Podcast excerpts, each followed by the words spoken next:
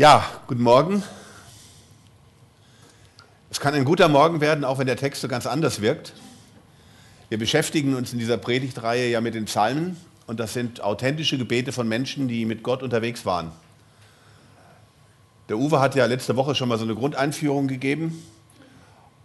Und jetzt haben wir einen Psalm gehört. Vielleicht machen wir die Folie 1 schon mal an, wo man den Text nochmal so im Zusammenhang hat. Ich lese ihn nicht nochmal vor, ist ein bisschen klein auch. Aber ihr habt es ja gerade groß gehört und gelesen. Und ich frage einfach mal in die Runde so kurze Zurufe, was fällt euch ein zur Gefühlslage von diesem Beter? Sprich einfach los. Gott verlassen? Hoffnungslos? Verzweiflung? So kann es uns allen mal ergehen, ja? Einsam. Okay. Nur mal so ein kleiner Querschnitt. Ähm, also nichts, worüber man sich wirklich freut. Wir merken, wenn wir diesen Psalm hören, das weckt erstmal nicht gerade positive Empfindungen bei uns. Bevor ich darauf näher eingehe, noch eine zweite Frage. Wer von euch ist ein Cineast, ein Kinoliebhaber? Kinoliebhaber. Okay, ein paar. Gut. Ähm, also ich bin einer. Ich bin ein Mensch, der steht auf gute Kinofilme vor allem sogenannte Blockbuster, wo richtig was abgeht. Ähm, wenn meine Frau Maria und ich uns Fernseh- oder Kinoprogramm angucken, dann schauen wir beide auf die Jugendfreigabe. Und wenn da FSK 16 steht, da hat Maria Angst, der könnte vielleicht zu hart sein, wenn er drüber ist. Und wenn es drunter ist, denke ich, ist es zu langweilig. Also wir haben da verschiedene Anmarschwege für diese Jugendfreigabe. Aber in einem sind wir beide übereinstimmend, wir lieben es, wenn ein Film gut ausgeht. Da bin ich auf der Linie von dem, was Uwe letzte Woche auch erzählt hat, von den Leuten, die ein Buch lesen oder einen Film sehen und die wollen, dass es gut ausgeht. Ähm, und ich gestehe, wenn es gut ausgeht, dann schaue ich mir auch schon mal einen Film an, der etwas softer ist, äh, FSK unter 16. Vielleicht mal die nächste Folie. Äh, ich gestehe zu meiner Schande, ich liebe die Sissi-Trilogie. Mehr als Maria, die findet den zu kitschig. Also da sind wir mal anders als sonst. Habe ich bis heute nicht verstanden, warum sie das so empfindet, aber okay. Und für die, die nicht so Insider sind, der dritte Film, Sissi, Schicksalsjahre einer Kaiserin, ähm, berichtet über die Entfremdung zwischen Kaiser Franz Josef und seiner Sissi, ähm, wie sie aufgrund ihrer Liebe für Ungarn und der Zuneigung vom, zum Grafen Andraschi dann auch eine Krie Krise in der Ehe kriegen. Und als sie gerade wieder zusammengekommen sind, kriegt sie irgendeine Lungenerkrankung, wahrscheinlich Tuberkulose, und äh, ringt mit dem Tod. Und am Ende ist alles wieder gut. Sie ist gesund. Auf der Heimreise aus der Heilkur gewinnt sie sogar die Herzen der norditalienischen Separatisten für sich und damit auch für ihren Franz. Jedes Jahr wird das an Weihnachten wieder neu aufgerührt. Dafür steht das linke Bild.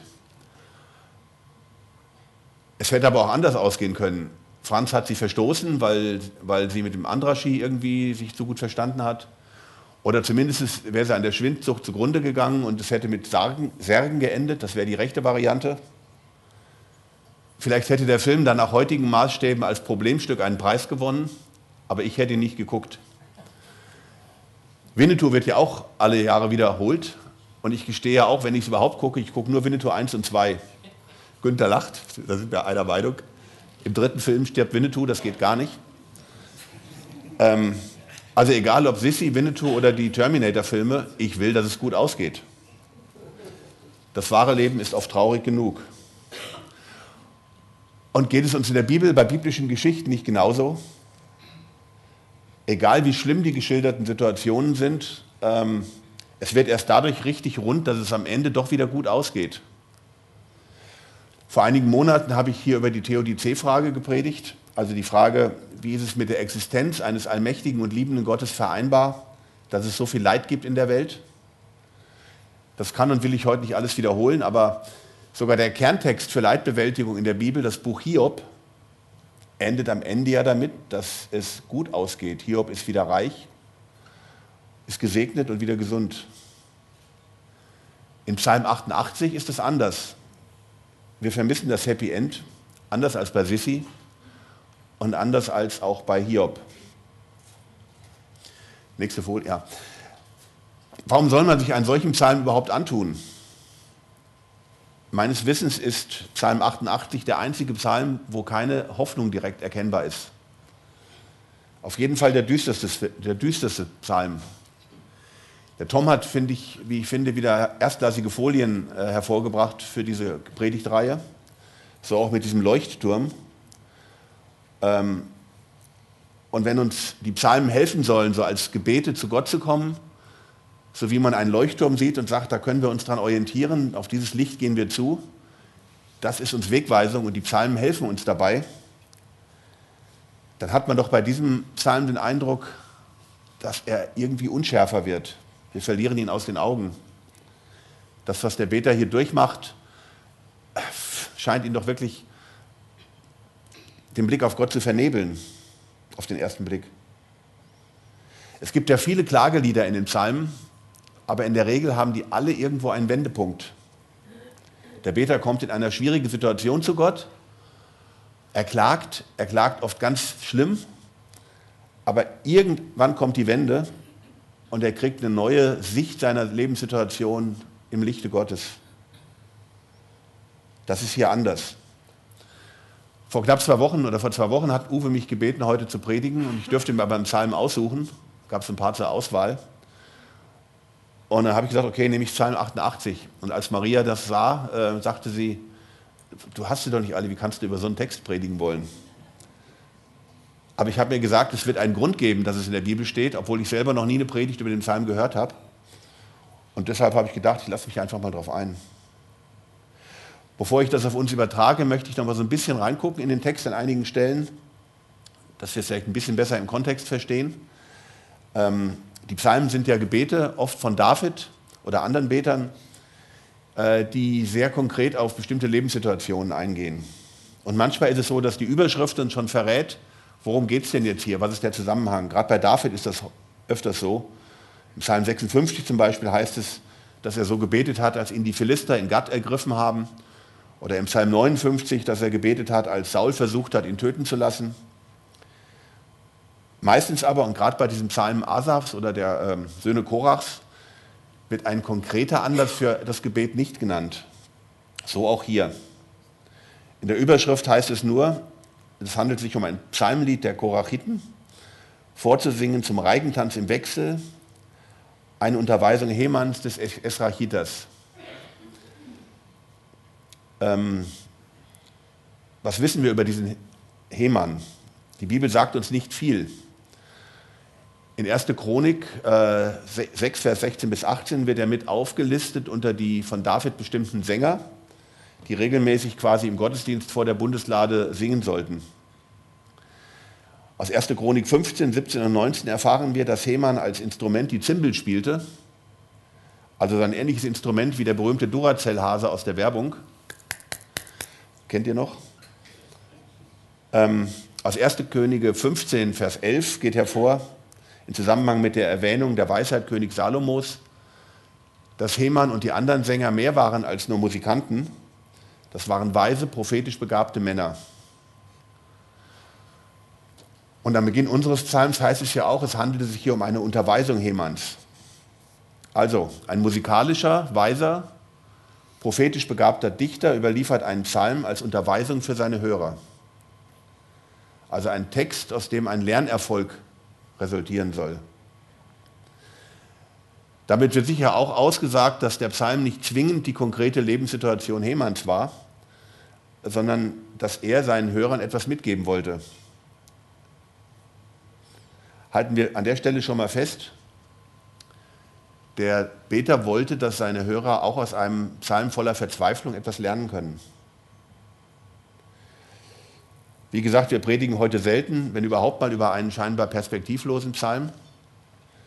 Aber anders als wir hat Hemann das seinen Zuhörern zugemutet. Er macht deutlich, schier hoffnungslose Verzweiflung kann auch bei uns, bei den Gläubigen, zur Lebensrealität gehören. Das leugnet die Bibel nicht. Der Psalm beginnt dennoch mit so einem richtigen Ausrufezeichen großen Vertrauens. Trotz aller Not bleibt der Beter bei Gott. Er geht mit seiner Not zu Gott. Gott bleibt für ihn der Erretter, der Heiland. Herr du mein Gott, meine Rettung, Herr du Gott meiner Errettung, am Tag und in der Nacht schreie ich vor dir. Vers 2.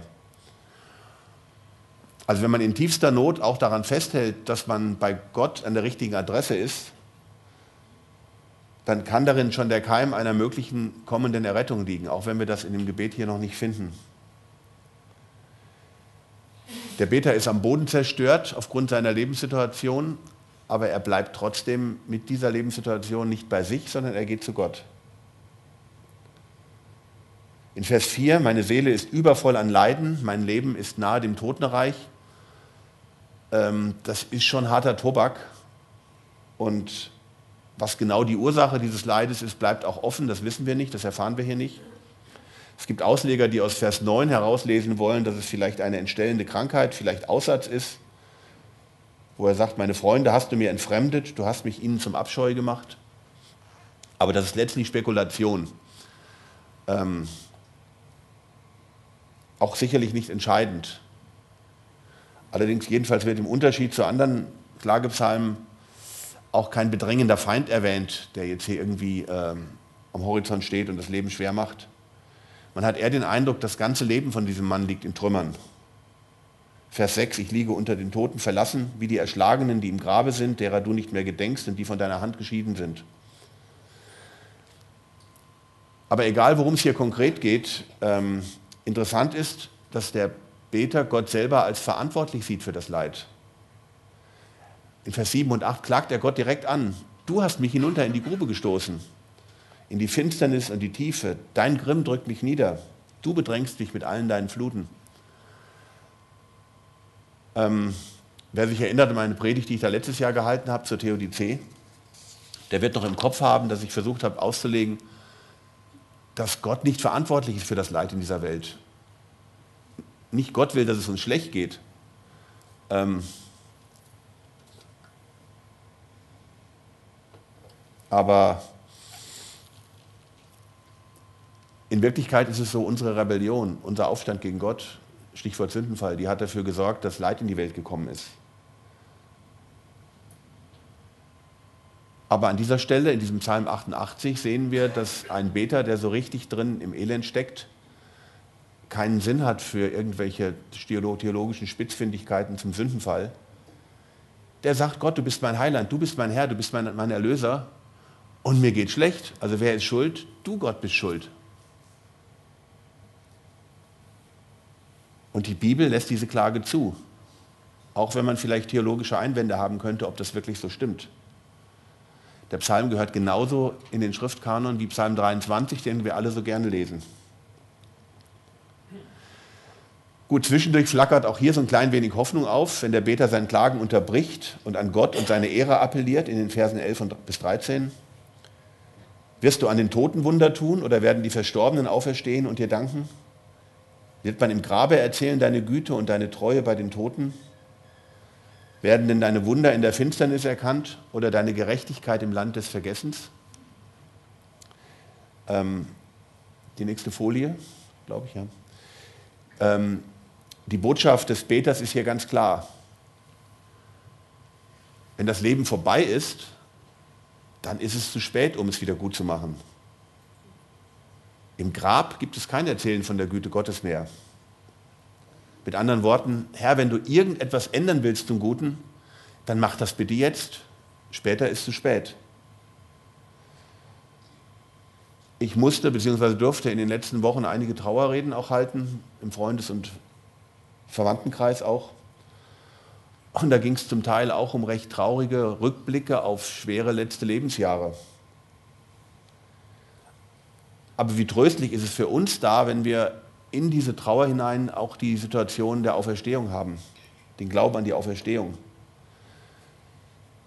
Wenn wir Hoffnung darauf haben, dass es nach dem irdischen Tod wirklich richtig gut werden kann, weil Jesus auferstanden ist und wir mit ihm das werden. Deswegen kann Paulus in Römer 8, Vers 38 auch so begeistert bekennen und vertrauensvoll bekennen, denn ich bin gewiss, dass weder Tod noch Leben, weder Engel noch Fürstentümer noch Gewalten, weder Gegenwärtiges noch Zukünftiges, weder Hohes noch Tiefes, noch eine andere Kreatur kann uns trennen von der Liebe Gottes, die in Christus Jesus ist, unserem Herrn. Aber diese konkrete Auferstehungshoffnung, die wir durch Jesus haben, die hat sich im Laufe des Alten Testamentes erst sehr langsam entwickelt. Genauso wie es auf Jesus zwar schon Hinweise gab, aber er eben noch nicht auf dieser Erde war. Ähm, alttestamentliche Erwartung auf ein Wiedergutmachen war sehr viel mehr aufs Diesseits gerichtet als aufs Jenseits. Deshalb endet eben der Bericht über Hiob, der ja Kinder, Gesundheit, Besitz verloren hatte, auch nicht mit den Worten, und Hiob hielt den Glauben trotz allen Leides. Er starb krank, ohne Kinder und völlig verarmt, aber im Wissen nach Hause zu gehen in die Ewigkeit Gottes. Nein, die Geschichte endet mit den Worten, und der Herr gab Hiob doppelt so viel, wie er vorher hatte. Und Hiob lebte danach 140 Jahre und sah Kinder und Kindeskinder bis ins vierte Glied. Und er starb alt und lebenssatt. Also dieser Horizont, das Gute, die Wende muss im Diesseits noch kommen, das war damals der Glaubenshorizont, auch für den Psalmisten. Und deshalb betet Hemann hier auch entsprechend. Herr, tue etwas, aber nicht erst dann, wenn ich schon gestorben bin. Dann ist es zu spät. Also kurz leuchtet hier die Hoffnung auf, das könnte ja passieren, aber dann kippt das wieder.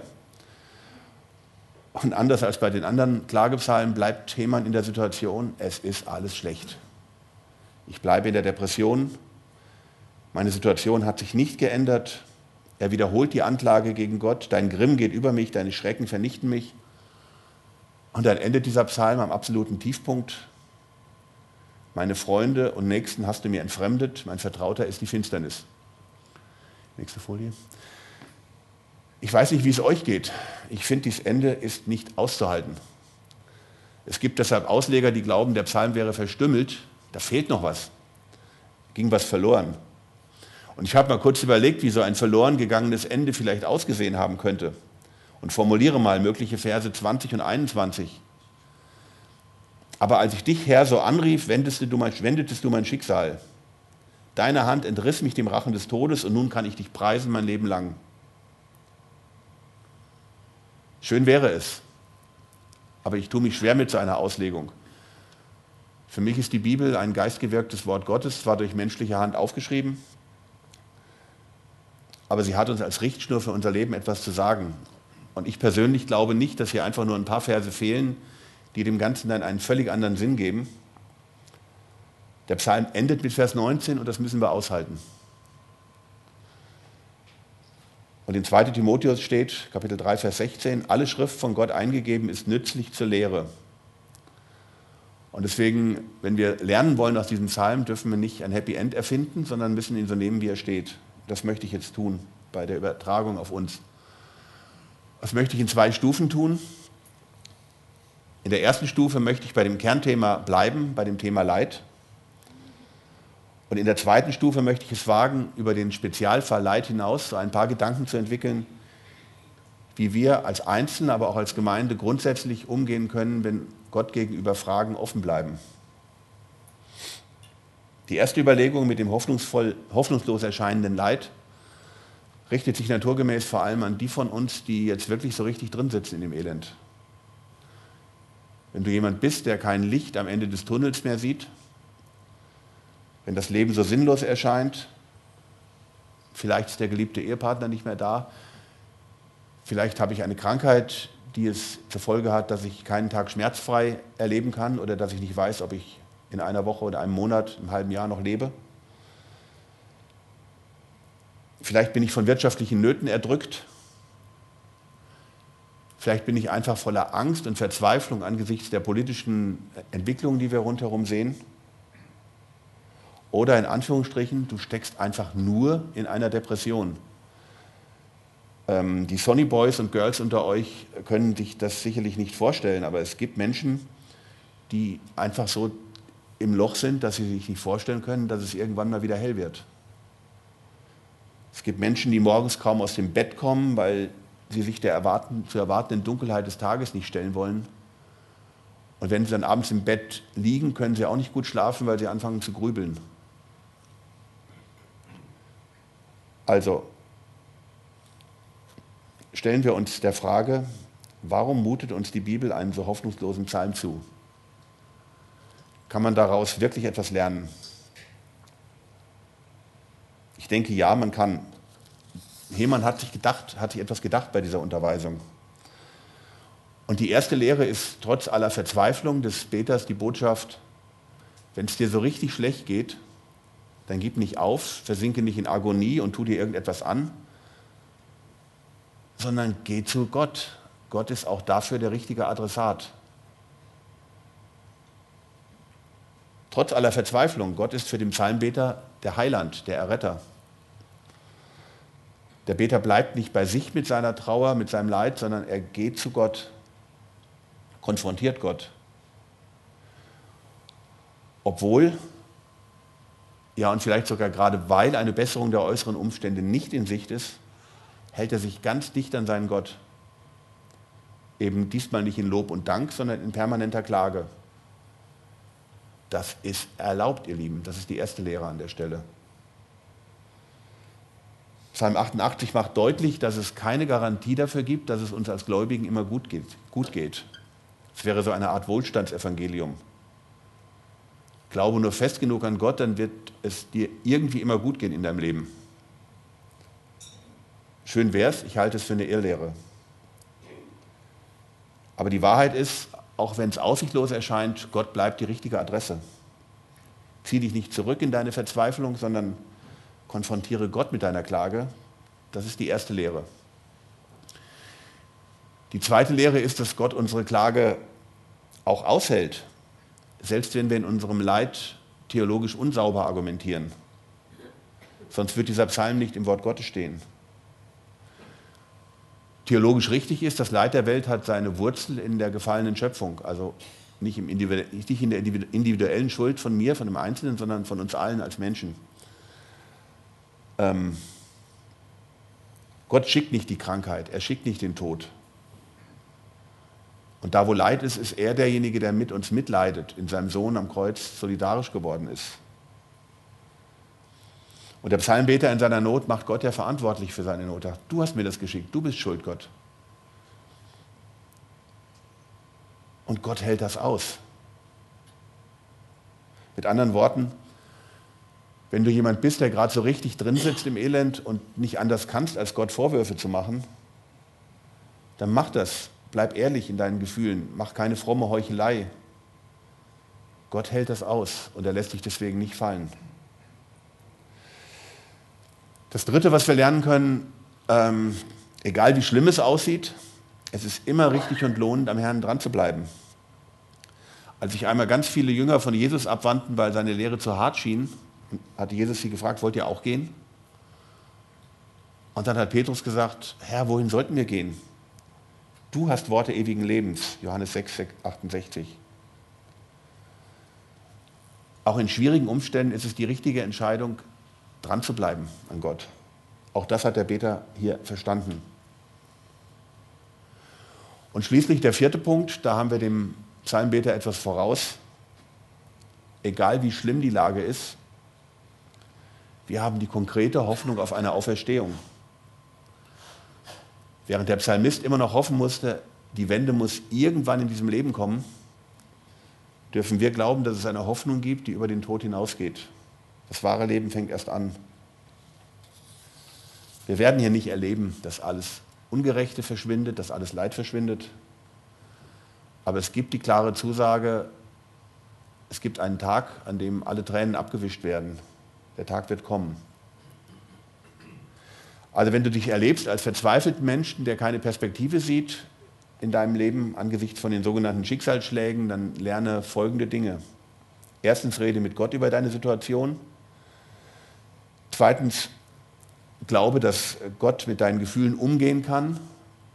Du darfst vorwurfsvoll klagen. Gott wird das nicht umwerfen und er wird dich deswegen nicht fallen lassen. Drittens, bleibe beharrlich dran, auch wenn die konkrete Erhörung deiner Gebete anscheinend noch auf sich warten lässt. Und viertens, vergiss die Auferstehungshoffnung nicht, die eine Dimension in dein Leben bringt, die über das hier völlig hinausgeht und die der Psalmist so noch nicht hatte. Der zweite, die zweite Übertragung, und da äh, ist es so, da möchte ich einfach jetzt mal was riskieren. Es ist ja so, dass wir nicht alle so tief im Elend stecken wie die Menschen, die ich jetzt angesprochen habe. Und wenn Hemann dieses Gebet aufgeschrieben hat, als eine Unterweisung für alle im Gottesdienst vorzulesen, dann hat er ja auch eine Zielgruppe gehabt von Menschen, die eben nicht in dieser Situation waren. Jedenfalls nicht im Augenblick. Vielleicht deswegen, dass man vorbereitet ist, wenn es denn mal soweit ist, aber vielleicht auch, weil es darüber hinaus noch eine zweite Auslegung gibt, die ich jetzt versuchen möchte. Nämlich die Frage, wie gehen wir grundsätzlich um mit offenen Fragen, die wir haben, wo wir nicht wissen, was sagt Gott dazu, wo wir einfach unsicher sind, wo uns Fragen bewegen, wo wir ähm, ein bisschen am Schwimmen sind. Ähm, ich glaube, wenn man Psalm 88 liest als jemand, der gerade nicht im Leid steckt, dann ist man trotzdem ärgerlich und verunsichert darüber, dass hier ein Mensch offene Fragen hat, in dem Fall durch das Leid ausgelöst, die nicht beantwortet werden das ist schlecht, das macht keine Freude. Das, irgendwie ist es, macht mich das unruhig. Und trotzdem bleibt er ja an Gott dran. Ich denke, wenn ich das verallgemeinere auf andere offene Fragen, dass wir als Einzelne und auch als Gemeinde an der Stelle einiges lernen können. Die Ältesten haben ja für das laufende Jahr das Thema Jüngerschaft hoch angesetzt, äh, im biblischen Bild gesprochen. Das Ziel ist, dass wir uns als reife Christen entwickeln von Menschen, die noch Milch trinken, die man also wirklich so direkt gut verdaulich ist, immer so hinein, zu Leuten, die feste Kost verarbeiten können, wo man sich auch mal ein bisschen anstrengen muss, das zu verarbeiten. Und ich bin fest davon überzeugt, das bedeutet auch, dass wir nicht immer auf alle Fragen die klaren Antworten haben und dass wir das aushalten müssen als reife Jünger. Das war früher einfacher, zumindest scheint das einfacher im Rückblick. Meine beidseitigen Vorfahren waren seit Generationen Baptisten. Als mein Opa noch, groß, äh, noch ältester in Jever war, da war das völlig klar, dass man sich als Baptisten zu einem verbindlichen Lebensstil zusammengefunden hat. Dazu gehörte neben der Glaubenstaufe noch eine ganze Menge anderer Doktrine. Ein Baptist ging nicht tanzen oder ins Kino, Frauen hatten ihre Haare zum Dutt zu binden, auf keinen Fall abzuschneiden und mussten einen Rock tragen, im Gottesdienst jedenfalls. Und predigen und leiten durften nur die Männer. Ähm, heute beantworten wir diese Fragen anders. Zum Teil ist das ganz einfach. Manfred, ich hoffe, ich darf das sagen, die Eberleins haben diverse Tanzkurse besucht. Ähm, ich gehe gerne ins Kino. Meine Frau trägt heute, glaube ich, auch eine Hose. Ja, Schatz, tust du? Ähm, zum Teil sind unsere Antworten auch anders als früher, aber trotzdem etwas differenzierter und nicht so einfach zu geben. Zur Frage Leitung durch Frauen etwa. Ähm, Bina ist eine Frau im Ältestenteam, Andrea kandidiert. Auch Menne und Silf waren ja schon mal in der Gemeindeleitung und die haben das gut gemacht. Aber nicht wegen einer Frauenquote, sondern weil sie die Begabung hatten. Und damit schwimmen wir eben nicht im Zeitgeist. Wenn wir im Zeitgeist schwimmen würden, würden wir hier auch Frauenquoten festlegen. Und das ist meines Erachtens nach wie vor nicht biblisch, aber trotzdem dürfen Frauen leiden, wenn sie die Begabung haben. Also wir haben differenziertere Antworten als noch früher. Daneben gibt es aber auch neue Fragen, denen man sich heute stellen muss. Und dazu nur drei kurze Beispiele. Manche Fragen, die gesellschaftspolitisch relevant sind, brauchte man sich früher gar nicht stellen. So etwa die Frage nach dem Umgang mit homosexuellen Neigungen, weil das Ausleben stellte ja ohnehin einen Strafbestand dar. Also es war verboten nach dem Gesetz. Heute ist jedes zweite Paar in einem Vorabend krimi schwul oder lesbisch und viele Kirchen segnen oder trauen auch homosexuelle Paare. Ähm, wir müssen uns irgendwie mit dem Thema auseinandersetzen. Ein zweites Beispiel, Scheidung und, Scheidung und Wiederverheiratung. Früher war das kein Thema. Auch in der Welt war es üblich, dass man bei seinem Partner blieb. Man hat sich vielleicht umbringen können, wenn es ganz schlimm war, aber Scheidung war nicht möglich. Ähm, heute hat uns das Thema auch in den Gemeinden eingeholt und wir müssen seelsorgerlich weise Stellung beziehen ohne dass wir deswegen mitsegeln im Zeitgeist der Beliebigkeit der Beziehungen und der wechselnden, Bezie wechselnden Beziehungen. Und das dritte Beispiel, wie man mit einer unterschiedlichen Tauferkenntnis umgeht, war für meine Vorväter als Baptisten noch überhaupt kein Thema. Äh, die Baptisten blieben ohnehin unter sich. Ähm, da war das wurscht. Heute machen wir sehr viel übergemeindlich, überkonfessionell, leben, sehen das Reich Gottes und das, der Leib Christi über die Ortsgemeinde und die Denomination hinaus sehr viel breiter angelegt ist. Und ich kenne viele Christen, die in ihrer Liebe vorbildlich sind, von denen ich viel lernen kann, die hingegeben sind, aber die als Baby getauft sind und das auch für sich als richtig sehen. Ähm, wir müssen uns die Fragen ähm, positionieren, die wir früher noch nicht mussten. Ähm, meine Aufgabe in dieser Predigt, das darf ich nicht, das kann ich nicht und das ist nicht Thema der Predigt, die Antworten auf diese Fragen jetzt zu geben. So einfach ist es auch nicht. Aber eins kann ich doch sagen, man braucht kein Prophet zu sein, um zu wissen, dass wir heute an vielen Stellen in der Gemeinde sehr viel mehr Pluralismus, Vielfalt haben, auch in den Antworten auf manche offene Frage, als es noch früher der Fall war. Wir werden miteinander diskutieren über manche Dinge und wir werden ertragen müssen, dass wir zu unterschiedlichen Antworten kommen, auch unter uns. Es wird trotzdem so sein, dass die Gemeinde an bestimmten Stellen irgendwie offiziell Positionen bezieht. Das wird nicht zu vermeiden sein, ist vielleicht auch manchmal nötig. Aber diese Positionen werden nicht deckungsgleich sein mit dem, was jeder Einzelne von uns denkt. Aber ich, das ist meine These, ich glaube, wenn wir reifer werden, Thema Jüngerschaft, wenn wir feste Kost vertragen statt dünnflüssiger Milch, dann werden wir das aushalten. Anders formuliert, je größer die Vergebung am Kreuz wird für uns, desto größer wird die Toleranz füreinander, einschließlich auch der Bereitschaft, manche offenen Fragen zu ertragen. In der, ich sage mal einfach so, in der Gemeinschaft der begnadigten Sünder, und das sind wir, ist es sehr viel leichter, eine große Vielfalt auszuhalten, als in einem Club der Besserwisser. Mich macht das traurig, wenn Menschen die Gemeinde verlassen, und da meine ich jetzt nicht die Petrusgemeinde speziell, sondern Gemeinde insgesamt, weil ihnen manches zu eng und zu gesetzlich ist. Und genauso traurig macht es mich, wenn andere den Rückzug antreten, weil es ihnen zu liberal geworden ist. Im Klartext, und da können wir vom Psalm 88 alle lernen, man kann an Gott dranbleiben, allein, aber auch mit den Geschwistern, auch wenn man merkt, dass das Leben mehrdimensional ist, dass es eben nicht auf alle Fragen die einfachen, klaren Antworten gibt. Wenn der Psalmist, der ja nun wirklich an der Grenze war mit seiner Leitfrage, mit seinen offenen Fragen, trotzdem an Gott dran geblieben ist, dann sollten wir das als reife Christen auch lernen, an Gott dran zu bleiben und aneinander, auch wenn wir vielleicht die eine oder andere Frage haben, wo wir keine klare Antwort haben. Auch das gehört zur Jüngerschaft. Festhalten an Gemeinschaft, nicht weil wir alles gleich beantworten, sondern weil wir verstanden haben, dass das dass der wahre Schatz unseres Miteinanders als Gemeinde der ist, dass wir gemeinsam unter dem Kreuz stehen, als vergebene Sünder. Einheit trotz der Vielfalt.